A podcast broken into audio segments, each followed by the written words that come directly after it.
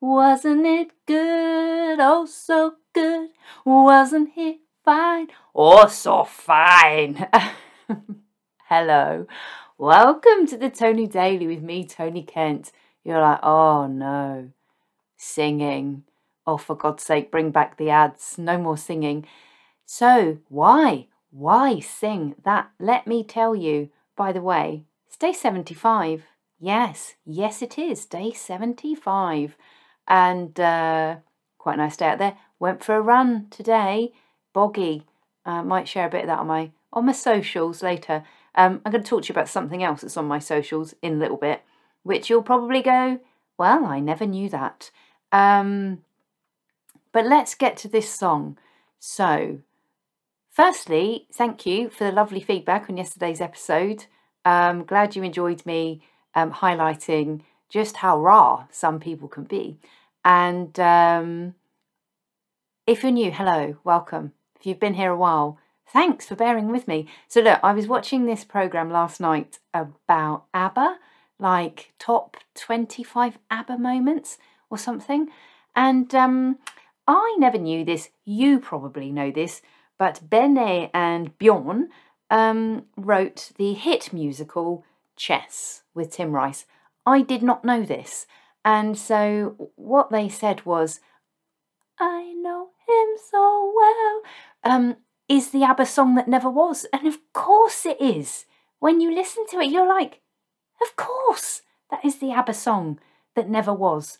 Um, and then when you watch the video, oh my God, Elaine Page with her helmet of silvercrin hay spread, hair sprayed, hay sprayed, well, hay sprayed hay bale of a head of hair. It's like a glowing helmet of Elnet. My friend used to buy Elnet, oh my God, and it came in like, well, it was like double the height of a normal aerosol can. I think they must have had to have had their own special shelf in Boots.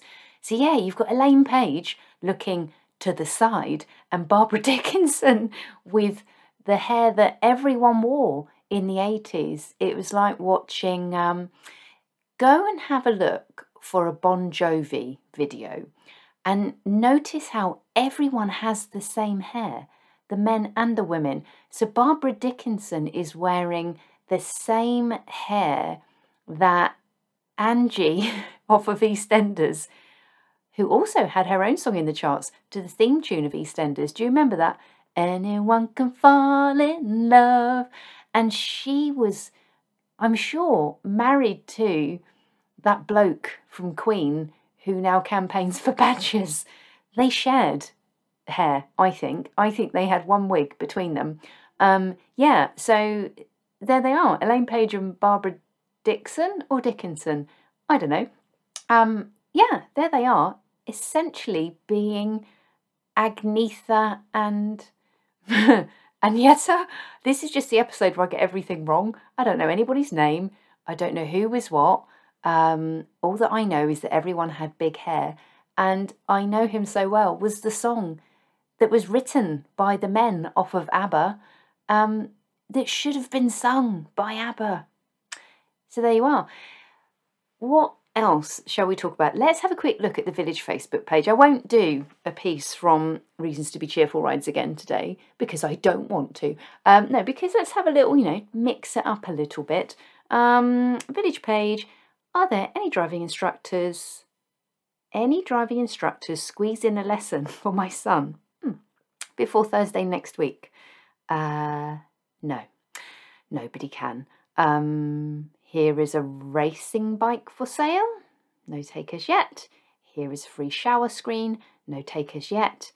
Uh, a few responses to the scathing report to the Highways Agency. Um, oh, this is good. Um, I mean, this is ambitious. So, um, lovely councillor, Green councillor for our area, I think that's what she is, has shared West Berkshire Council is backing Keep Britain Tidy's big challenge to spring clean. And it's saying basically, can you go out and collect a bag of litter? Now, given the amount of shit people leave lying about the place, including a mattress just outside the village, I mean, come on, people. Um... the nappies that I've picked up recently that don't belong to me, um, it's ambitious. And in fairness, um, the village does do a, a litter pick, which is very funny because, you know, generally it's like you want to go out and pick up a bag of litter. It's fair enough, you know, be a bit of a womble. But when your local parish council organises it, there has to be, like, everybody must have a high-vis. But um, you also get a litter picker. And I don't know anybody that doesn't enjoy free use of a litter picker. Um, and then you get given all these rules. Like, if you find a, d- a dead animal, can't pick it up. If you find a bag of poo, I think you also can't pick that up. But that is, you know, a lot of what gets thrown about round here. Um, there's been signs put up saying, please pick up your dog poo, but there's been no dog poo bins put up. Um, I'm not excusing people leaving, you know, bags of poo anywhere because it's not nice. I would never do it. But uh, yeah, yeah, uh, fucking hell, this is a boring one, isn't it? Let's talk about something else.